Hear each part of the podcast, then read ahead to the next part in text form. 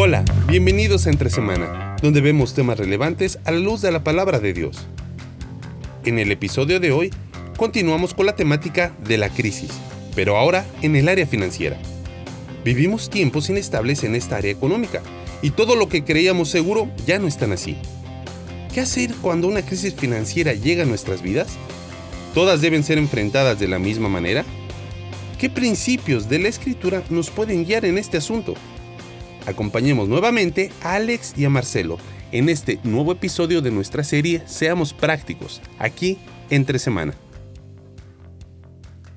Ya llegó el momento para un nuevo episodio de Entre Semana. Nos estás escuchando eh, hablando acerca de temas prácticos, seamos prácticos, hemos estado hablando acerca de eso. Y me, llama la atención cuando hemos querido ser prácticos, pero también entra mucha teoría también en cuanto a la practicidad. no, es, es inevitable. La, practicidad no, ocurre en un vacío, dice un pastor amigo, entonces eh, necesitamos tirar ciertos principios y sobre eso decir, ok, ¿cómo cómo bajo eso a mi realidad. Bueno, así comenzamos la serie, ¿no? Hablando acerca de, practicidad y teología y cómo es que esa, la, teoría se va uniendo.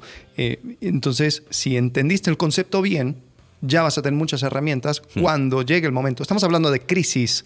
Hablamos acerca de una crisis de salud eh, la, la, semana pasada. Hoy estamos hablando acerca de una crisis financiera curiosamente van de la mano, porque muchas veces una crisis de salud genera una crisis, financiera. Eh, y si no estás listo para ninguno de los dos, ahí sí es... se multiplica. Hay, hay, gente que cuando hablas de crisis financiera levanta la mano y dice, no, yo nací en crisis financiera y sigo en crisis financiera toda mi vida. ¿no? Y, y, y a veces se ven así. O sea, yo nunca he, cambiado mi condición económica y, y va de mal en peor desde que tengo uso de razón, por ejemplo. Y, para ellos hablar de crisis financiera casi es sinónimo de, estás hablando de, mi vida, no, ni siquiera de una crisis. ¿no? ¿Cómo definiríamos una crisis financiera?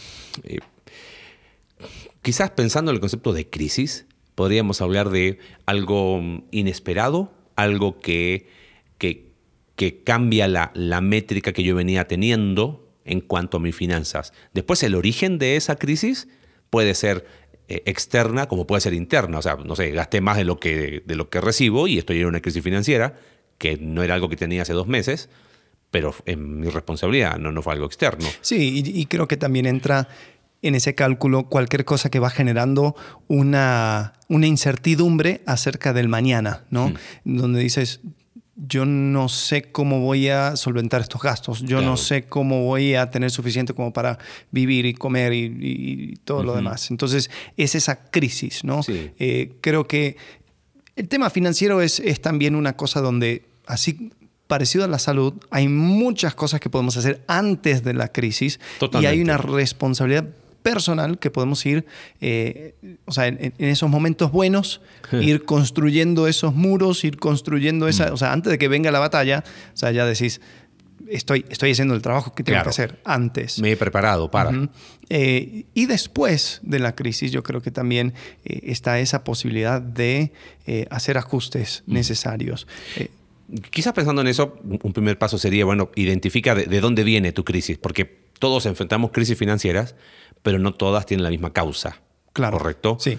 Algunas así rápido, pensando, mira, crisis financiera por... Eh, se cayó la bolsa. Eh, para todos, ¿no? Sí, sí, y eso es, todos estamos en crisis, solo que algunos tienen más colchón que otros y algunos... La suba de precios por, por un, tema económico. ¿Cuándo fue? ¿95 en México? ¿El tequilazo, 94, si no me equivoco? ¿94? Creo. Este, y ahí afectó, o sea, fue para todos. Obviamente no afectó a todos por igual, porque como dijiste tú, había más colchón en algunos que en otros, pero sí, hay, hay un tema macroeconómico, sería el término técnico, ¿no? sin, sin ser especialista en esa área, eh, que sí nos afecta de una u otra manera. Claro. ¿No? Sí. Em, después está una, una, crisis por, por riesgo, eh, donde, ah, un emprendimiento, una cosa, eh, puse todo mi dinero en esta taquería o esta, estas acciones o eh, no sé, eh, mi, primo dice que es bueno con criptomonedas. y, te digo algo, creo que eso es muy relevante para México. Si no me equivoco, las estadísticas, no sé si es el primero o segundo país en Latinoamérica que tiene más emprendedores eh, per cápita. El mexicano es el ser más emprendedor, creo que, del planeta. hay hay una, un lote vacío y el próximo día aparecen tres taqueros. no sé, creo sí, hay, un espíritu en, nuestro país de emprender y creo que está buenísimo, sí. ¿no? Pero eso también conlleva un riesgo. conlleva un riesgo, sí, claro. Y a veces viene crisis financiera por, por eso, por ese espíritu. De, hay gente que dice, es que estoy en crisis porque he emprendido toda mi vida, ¿viste? sí, eh, y bueno, eso, es una em, crisis por mal manejo financiero. Mm. Yo creo que es diferente a la, la última. ¿Sería una crisis, entre comillas, de mal manejo financiero? O sea, porque quizás a diferencia de la última, emprendes algo. Em, bueno, pero cuando em, emprendes siempre hay un riesgo. Sí, pero hay variables que no están bajo tu control. Claro. ¿No? O sea, emprendiste un mes antes de que empezara la pandemia y cerraron todos los negocios. Sí. ¿Qué haces ahí? Sí, o sea, fue un emprendimiento que llevaba un riesgo. oh, alquilé, una, alquilé, una, oficina en marzo. No sabía de dónde venía el ejemplo, fue tuyo. Sí, sí, sí, sí. Y bueno, todos, todos eh, fracasamos. Claro, pero, pero que me refiero que es un emprendimiento que, si bien sabías del riesgo, eh, no vino por una causa interna. Sí. No, vino por un tema externo. Quizás esa sería la gran diferencia con una crisis financiera por mal manejo o crisis por mal manejo financiero. Un, mal manejo en el sentido de que, bueno, tú tenías el control de esto, pero tú decidiste y, cualquier, otra, cualquier persona que estaría viendo las cuentas diría, cuidado, no lo hagas. No, lo hagas. Entonces sí, em, en ese sentido yo creo que uno tiene mayor control y hay, uno puede, tomando ciertos pasos, evitar ese tipo de crisis en cualquier momento. Y una crisis por, no sé... Sin embargo, sigue siendo crisis. Sí. Entonces dice, bueno, sí, mal manejo, bien manejo, pero estoy en buro de crédito. Sí. Es una crisis financiera por, porque me entusiasmé con 24 meses sin intereses, pero para 24 cosas. Entonces es como que en un momento eh, todo estaba 24 meses sin intereses, pero claro, compraste, eh, remodelaste toda tu casa y, lo que tenías que pagar por mes no te daba y pagaste el mínimo del famoso pago mínimo de la tarjeta y hiciste crecer una deuda a más grande que un elefante. Claro, claro. Eh, creo que ahí las causas son muy distintas, por lo tanto el abordaje, si bien sigue siendo una crisis, quizás el abordaje en ese caso es muy diferente. Sí, sí, luego también esta crisis de salud, muchas veces eh, hay una situación y todo lo que conlleva, no, porque el único hospital está en Ciudad de México, está en Tijuana, está en donde sea, tengo que mudarme, tengo que, y no tengo los gastos, no tengo, no tengo eh, los, los, fondos para poder eh, tratar esto, etcétera, etcétera, etcétera. Muchas veces, como dijimos al comienzo, crisis de salud muchas veces va junto con crisis totalmente, Totalmente. Después está una crisis quizás por falta de oportunidad, lo que anoté. Eh, el concepto sería, eh, he trabajado como... ingeniero. Ingeniero toda la vida y bueno, ya, ya no... Se acabó el trabajo. O, qué sé yo. Em, Sí. Lo que sea. O sea, te, quedaste sin, sin, la chamba que has tenido de forma regular, ¿no? Sí. Y, o, la tecnología cambia, ¿no? Eh, siempre he operado este tipo de cosa o, me, he sido mecánico de este tipo de coche y ya todo cambió y ahora todo es eléctrico, entonces ya, ya me quedé sin, sin trabajo. Entonces no hay esa, esa misma oportunidad. Eh, ok, si vamos identificando qué tipo de crisis es, ahora vamos a poder ver cómo lo voy atacando, ¿no? Bueno, cómo no lo vamos a atacar es con oraciones de prosperidad económica, con, con versículos fuera de contexto que no prometen cosas que a veces las personas dicen, mm. eh, porque tenemos que preguntarnos por qué razón se llenan iglesias que prometen prosperidad económica, eh, porque, porque hay una realidad de gente en crisis buscando una solución y una salida rápida a una crisis que nunca va a encontrar una solución por esa vía. No, o sea, del cielo no mandan cajitas de FedEx. Eso es, eso es así.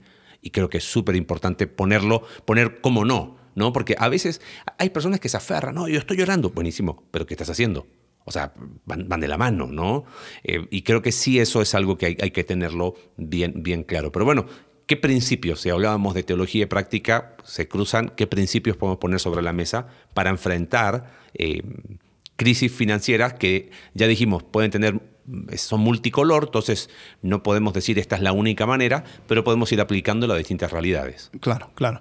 Eh, A ver, cuando hablamos con, con Adrián, eh, el contador, bueno, lo hicimos junto con su esposa, eh, que era doctora, entonces ahí íbamos saltando de un tema a otro, no, no era necesariamente de, de- de- de- finanzas, pero él, él pudo hablar un poco acerca de este mundo de finanzas, eh, pero yo creo que hay muchas cosas que podemos ir haciendo de antes, desde Ah. antes, ¿no? Eh, creo que todos estos...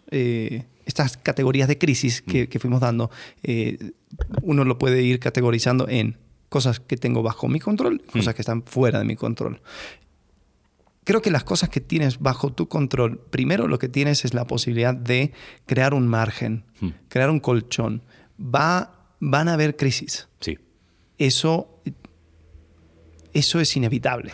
Eh, En términos prácticos, no vivas con el presupuesto de lo que te entró es lo que gastas. Mira, nosotros estamos viviendo, perdón, si, si esto ya se, se- se vuelve muy uh, eh, etéreo. Eh, Vivimos en una época donde todo el mundo está, eh, los gobiernos del mundo está operando bajo eh, monedas que ellos mismos van imprimiendo. Sí. Eso significa que hay un... eh, una, o- una realidad de inflación. Entonces, si uno dice, wow, o sea, ahora estamos viviendo, el otro día estaba hablando con, con alguien, decía, los precios de, de la comida han incrementado. Sí, muchísimo. Sí, muchísimo. Eso se Ay, llama Es inflación. increíble. Y cualquier persona nostálgico por el pasado va a decir, ah, ¿te acuerdas cuando comprábamos esto por dos pesos, por tres pesos? Sí, y ahora está a 14 pesos. Entonces, lo que uno no puede hacer es pensar que todo va a seguir igual. Sí. Por lo tanto, tengo que crear un poco de margen cuando venga la crisis, porque va a venir. Entonces, eh, si uno está viviendo, o sea, ahí en- entra la, la, eh, tu pago, tu quincena, inmediatamente se gasta. Entonces uno, uno tiene que decir, "Espera, yo tengo que vivir con menos Sí. eh, y voy creando un colchón.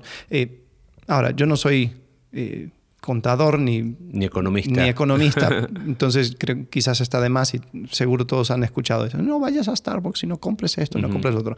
Pero para ser práctico, primero, tengan lo suficiente para una crisis em, pequeña. Se te ponchó la llanta.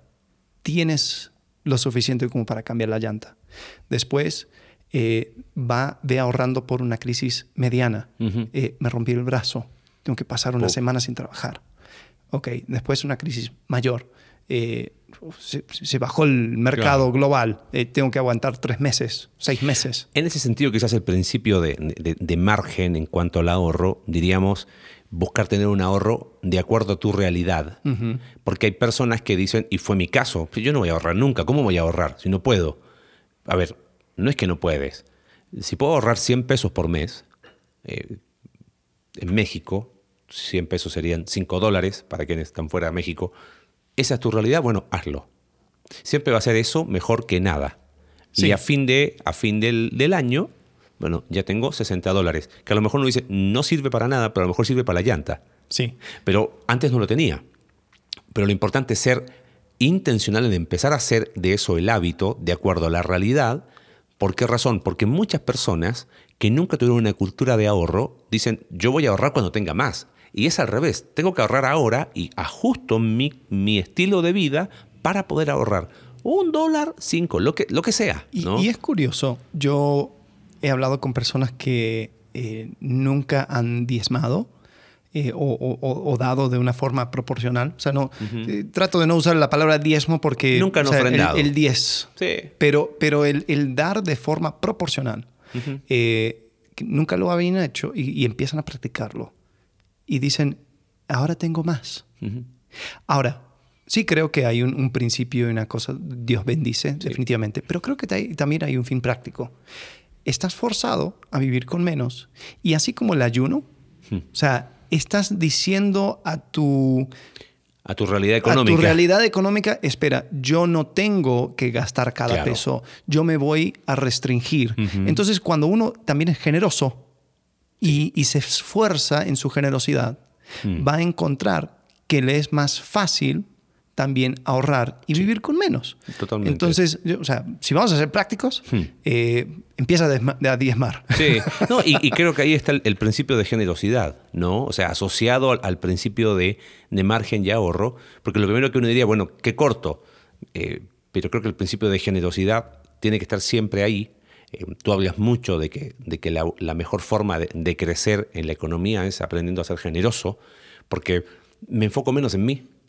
Eh, me doy cuenta que no necesito tantas cosas y la generosidad no puede nunca estar circunscrita a realidad económica. Sí, y curiosamente, creo que hay, hay o sea, hablando de generosidad, curiosamente, hoy en día nosotros no vivimos en una sociedad agrícola, uh -huh. no vivimos en una sociedad eh, industrial, vivimos postindustrial. Y, y, especialmente México está llegando a ese momento donde la mayoría de trabajo tiene que ver con eh, emprendimientos, uh -huh. conexiones. Eh, todo tipo de, de, de, trabajo que tiene que ver con, o sea, que no es, no es, no es simplemente labor o, o trabajar la tierra, lo que sea.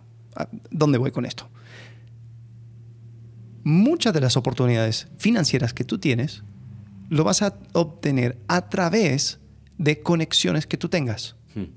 Las conexiones que tú tengas eh, o que tú tienes, eh, lo vas a reforzar cuando tú cultivas una, un hábito de generosidad hmm. con otros. Es impresionante ver las oportunidades que van surgiendo porque tú fuiste generoso y dijiste, oye, te doy un ride, oye, eh, te invito a cenar, oye, vamos a... Y, y, uno quizás está agarrando el bolsillo diciendo, ay, ¿de dónde lo voy a sacar? O, y esto va, no voy a tener suficiente para tal o cual cosa. Pero tú empiezas a cultivar o sea, y, y, ojo, estoy hablando de dos cosas. Estoy hablando, uno, eh, en, en, cuanto a generosidad acerca de, de, de Dios y eh, de, ser parte de tu iglesia local, mm. eh, eso como una, una, una práctica de iglesia sí. y también algo que te va esforzando a ti. Pero también hay otro lado que es de conexiones. Mm. Y cuando tú empiezas a, a, a ser más, digamos, suelto, tengas mm. con la mano abierta tu dinero eh, para bendecir a otros, te vas a dar cuenta que eso va... Viene, viene, viene con efecto. Oh, sí, sí, definitivamente. Entonces, o sea, estoy hablando en términos prácticos. Sí. No, y, y, pensando no solo en términos prácticos, el ejemplo bíblico de los, de los macedonios en 2 Corintios capítulo 8, pensando en que su pobreza no fue excusa para su generosidad, uh -huh. ¿no? Y fueron de ejemplo.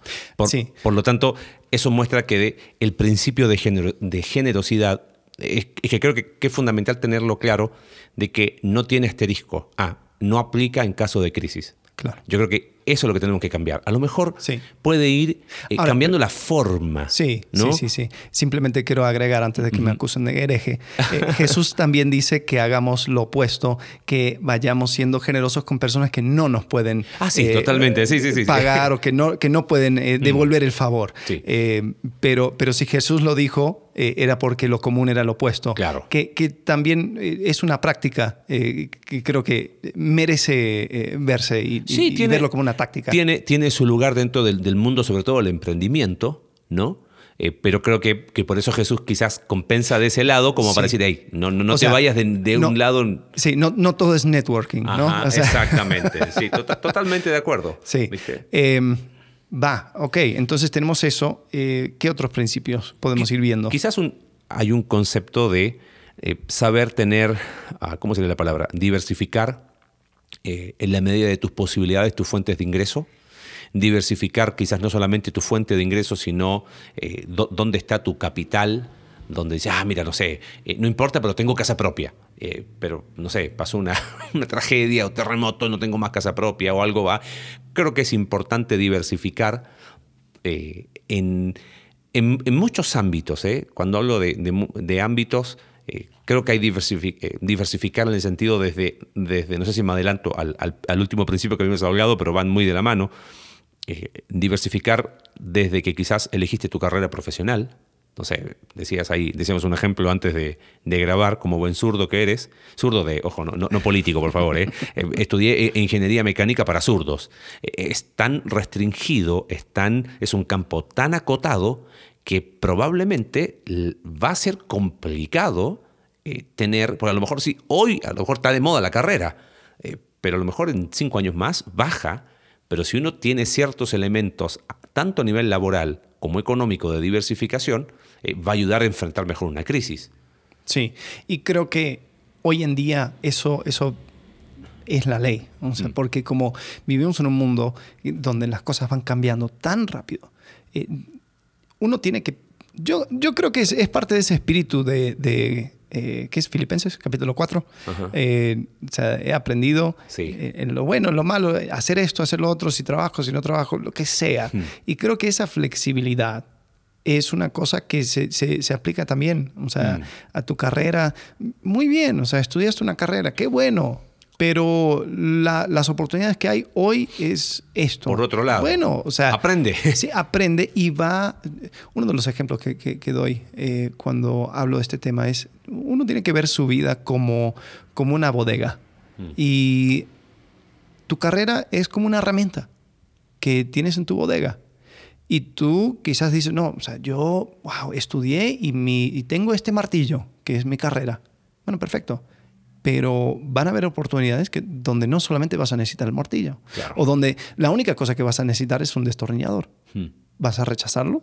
¿O vas a, vas a ignorarlo? ¿O vas a decir, no, si, si el trabajo no, viene, no, no es solamente con martillo, no lo hago? Claro. No. Entonces uno tiene que ir aprendiendo por aquí, ir aprendiendo por allá, ir viendo cómo es que vas complementando. No es que dejas a un lado lo que estudiaste. Mm. Hay, hay personas que, y esto, bueno, Responde, o sea, ti- responde tiene- a otro concepto. uh, tiene, tiene raíces en mucho. Muchas veces eh, esa, esa dinámica se da incluso por dinámicas de culpa, Hmm. porque papá y mamá fueron los que pagaron mi universidad. Y si ellos no me ven trabajando en lo que yo estudié, entonces van a decir que fue una pérdida de tiempo o fue una pérdida de dinero. Mm. Y mira cuánto sacrificamos. Mira que vendimos el departamento que tenemos en no sé dónde para poder pagar por tu... Y, y te llevamos a la universidad. Y ahora tú estás haciendo X. Algo que, claro. Y bueno, vamos a hablar de eso porque creo que anticipamos un. No, no lo anticipamos, sino lo tenemos en nuestra, en nuestra planeación. eh, crisis en cuanto a vocación. Y quizás ahí, ahí va a estar un gancho de, bueno, ¿qué hago cuando a lo mejor. eh, Una carrera universitaria es, es una vocación, es un instrumento, es un medio, es un recurso. Como dijiste tú, quizás en la analogía, eh, es una herramienta más para mi bodega. Eh, y creo que esa diversificación, no porque claro, a lo mejor hablamos de crisis financiera y hablamos de diversificación y la persona que vive con lo justo te dice, eh, parece un chiste de mal gusto que me digas que diversifique cuando apenas me alcanza. Pero yo creo que la diversificación va, va antes y, y, y va quizás, o sea, no solamente antes, no va solamente con qué hago con el recurso económico, qué añado a mi capacitación. Eh, algo que, que- que- y no tengo ningún problema en contarlo. O sea, a mí el inglés no es algo que me fluye. Cuando tuve la oportunidad, por necesidad tuve que empezar a aprender. Entonces dije, bueno, vamos a diversificar previamente y vamos a buscar las estrategias y las herramientas para proveer a nuestros hijos una herramienta que les pueda servir hoy en un mundo donde mínimo, mínimo dos idiomas, ¿viste? Entonces, diversificas antes en la preparación, ok, no pudiste tú, pero no te quedes ahí. Es, es ese concepto de poder decir, ok, a lo mejor a mí me costó más, pero puedo proveer ciertas herramientas, ¿no? Eh, en cuanto a que puedan a esa bodega, siguiendo esa analogía, ok, no solamente quedarme con un martillo, mira, ahí tienes un serrucho. Ajá. Oye, ¿de qué me sirve? Mira, no sé, pero eventualmente puede Sí. ser una herramienta. Sí, y- ok. Ha- hablemos a la persona que está en el hoyo hoy. Porque quizás una persona dice, "Bueno, qué bueno, muchas gracias, eh, pero a mí me llaman todas las mañanas Sí. eh, porque, porque sí debo o porque, no sé, no, no, no sé lo que voy a hacer la próxima semana, no tengo y no puedo ir a diversificar Sí. eh, mi conocimiento hoy. O sea, yo tengo que salir del hoyo. Sí. Eh, yo creo que hay un par de cosas que uno puede hacer. Mm. Primero es hacer un análisis de todo lo que tiene de valor, Ajá. ¿no? Eh, no solamente el- o sea, los numeritos en tu cuenta de banco. O sea, si, si, hay, si hay cosas... más elementos. Sí. Entonces uno dice, bueno, o sea, porque, porque hay personas que también se encariñan con cosas. Entonces dices, no, yo tengo el, es el bocho de, de no sé cuánto y, y ahí lo tengo, pero eso va a ser herencia para mí. Sí, pero pero ahora paga la deuda. Sí, pa- Sí. o sea que vende lo que tienes, Sí. sal de la deuda y la vida continúa. ¿Qué son los activos que tengo como para salir del hoyo ya? Exacto. ¿no? Entonces, eso. eh, creo que es importante también entender de que los bancos son negocios, son instituciones financieras. Ellos- tú eres un número en una cuenta Sí. para ellos. Eh, tu familia es tu familia. Mm. Y creo que también en esa desesperación está el otro lado, donde uno va a hacer hasta lo que no puede para salir de la deuda, para salir del problema, y, paga el banco a, riesgo de su familia, su futuro y todo lo demás. mira, el, banco puede llegar segundo, es segundo en prioridad. Puedes llegar a, negociar y pagar a lo mejor en, más tiempo de lo que pensabas, pero, pero creo que lo que dices es súper importante porque la persona que está desesperado en el hoyo eh, quiere salir y a veces eh, equivoca quizás la manera y se lleva, como dijiste recién, eh, hablando popularmente, se lleva entre las patas a la esposa, a los hijos. Entonces, ¿sabes qué, chicos? No hay para comer eh, y vamos a hacer una comida diaria. Eh, se acabó esto, no hay más esto, no hay más esto.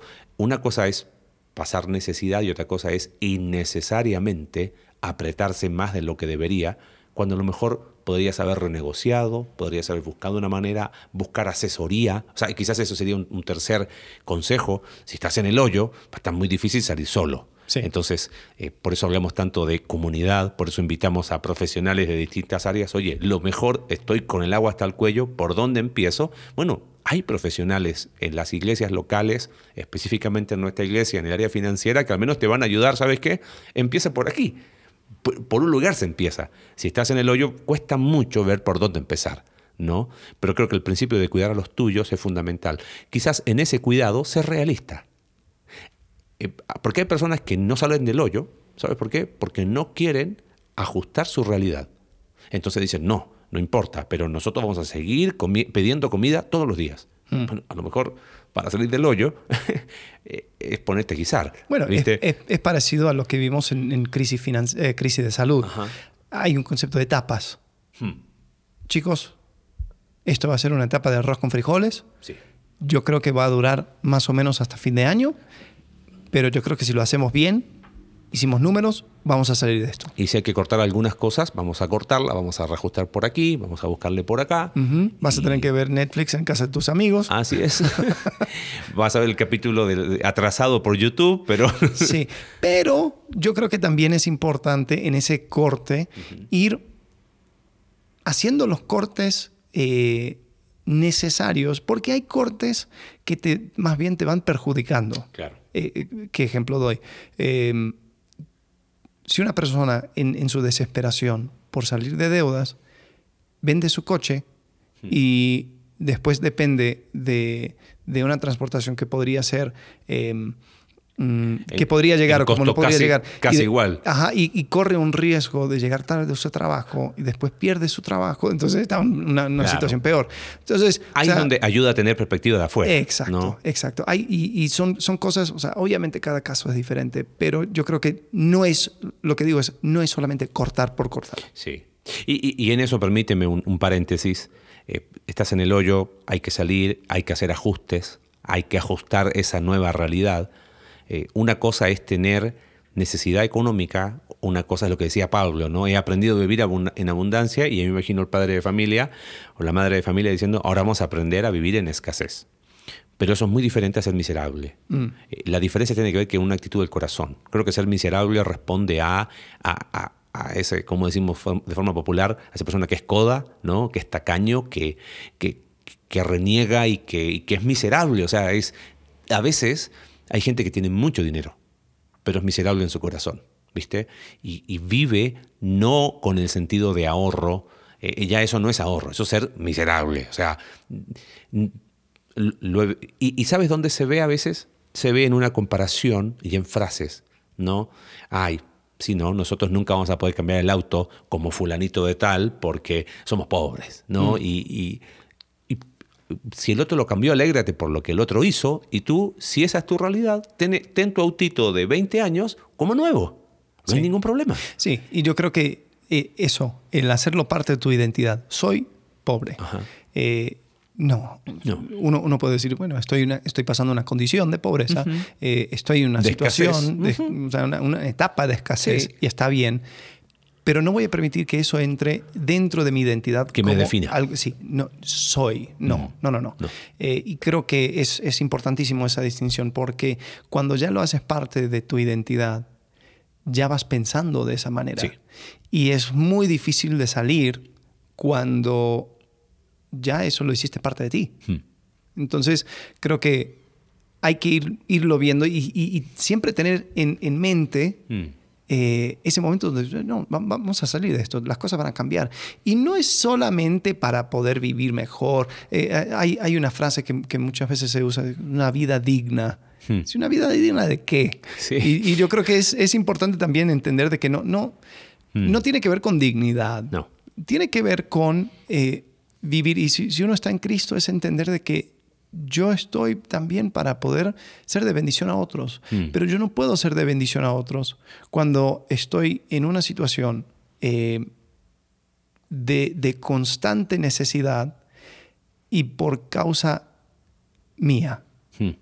Obviamente hay situaciones donde está fuera de control de todos, pero si por malas decisiones yo estoy viviendo en una situación de necesidad constante, ahí es donde yo creo que em, es, parecido a lo de la, de, la salud. Hmm. Uno tiene que ver su responsabilidad. Sí, totalmente. No, y, en eso, bueno, no, no, queremos que eso se transforme en una predicación y en un estudio bíblico, pero principios escriturales en cuanto al dinero, hay, hay, un montón en cuanto a, aprender a vivir. Eh, como dice Pablo en 1 Timoteo capítulo 6, eh, con sustento y abrigo he aprendido a estar contento, ¿no? En Hebreos capítulo 13, de decir, ok, ¿sabes qué? Yo, yo confío, no, no, me afano, porque sé que el Señor eh, me prometió una cosa, que va a estar conmigo siempre, ¿no?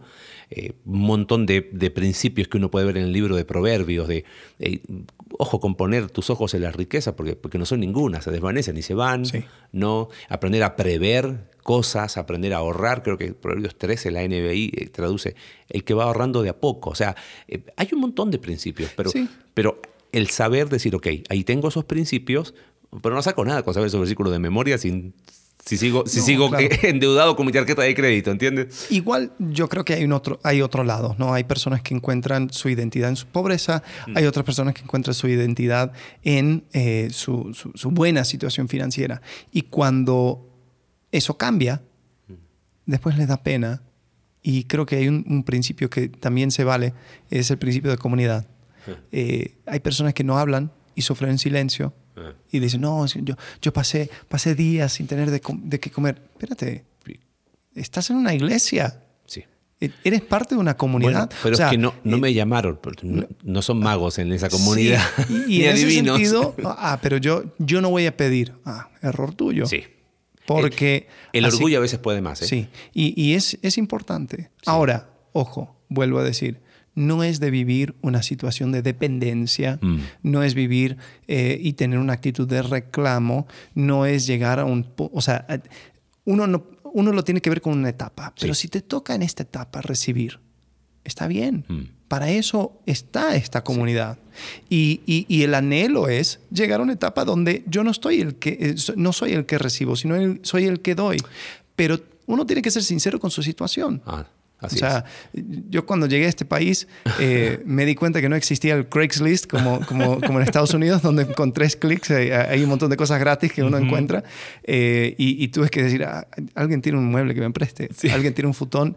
Y tuve un futón creo que por dos o tres años, que, que era mi cama. Y, y, doy gracias a Dios porque ese futón vino de, de, hermanos de la iglesia y por el cual todavía sigo agradecido. Totalmente. Eh, y, después llegó un punto donde yo podía eh, decir, oye, mira, tengo de más, eh, ¿qué necesita? Y, pienso no solamente en la comunidad eh, grande de iglesia, aún en la comunidad de familia, quienes somos padres y quizás hemos tenido situaciones de escasez, está también bajo tu responsabilidad hacer los ajustes para enseñar a tus hijos a decir, ok, ¿sabes qué? te voy a enseñar ciertas cosas de principios para que no te pasen a lo mejor ciertas situaciones que estuvieron fuera de control, eh, porque si no es como que eh, es peor, como no, no lo enfrento, no lo verbalizo, no, no digo, ¿sabes qué? No aprendí, tomé malas decisiones o me tocó enfrentar malas decisiones de mis padres que me afectaron como hijo, eh, pero no, no filtrarlas escrituralmente, no pedir ayuda, tus hijos van a repetir exactamente lo mismo. ¿no? Enseñarles desde, desde pequeños el principio de, de, generosidad, de trabajo, de que sea responsable, de que hay padres que con tal de que no sufran sus hijos, ¿no? los tienen en, en algodones. Y lo peor es que se olvidan, hablando de crisis de salud, y que no van a estar siempre con ellos. ¿No? Entonces creo que, que aún en eso es una linda oportunidad de pensar en nuestra comunidad familia y en nuestra comunidad grande como iglesia, de vamos a compartir, vamos a, ver la manera, creo que es muy sabio lo que dijiste, no, no en una relación de codependencia ni de reclamo, pero sí de honestidad. Sabes que esta es mi realidad, eh, al menos se los quiero comunicar sé que a lo mejor no, no están todos los recursos, pero, pero ser transparente en eso, ¿no? Sí, y cuando llegue ese momento tratar de ser lo más específico posible, porque hay, hay, veces donde, bueno, pero no tengo, ok, ¿y qué necesitas? Necesito tener.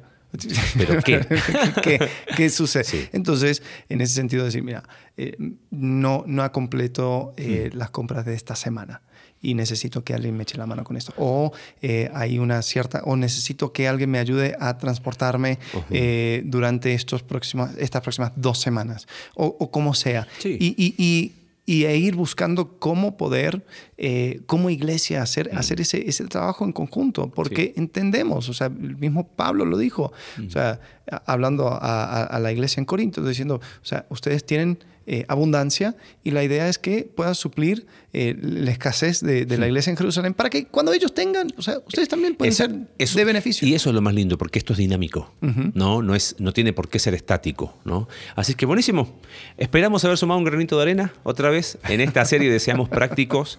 Eh, obviamente queda mucha tela por cortar, muchos, muchos ángulos de abordaje, pero al menos esto es lo básico. Sigan conversando en casa, escríbanos al Twitter, entre semana, se ve a través en, la web de la iglesia, eh, icb.mx. Eh, ahí están eh, todo un... Sí, y si, si nos sigues en Twitter, nosotros solemos postear algunas cosas que, quizás podrían ayudar de manera práctica. Algún, recurso, así es que buenísimo, creo que... Y también si hay recursos que alguien tiene, los puede poner ahí y diversificamos. Definitivamente. y crecemos todos juntos. Así que bueno. Muy bien, nos vemos la próxima semana. Gracias. Gracias por acompañarnos en un capítulo más de Entre Semana. Recuerda que puedes seguirnos a través de nuestra página web Iglesia Conexión Vertical Diagonal Entre Semana, Spotify, Apple Podcast y Google Podcast. Hasta la próxima.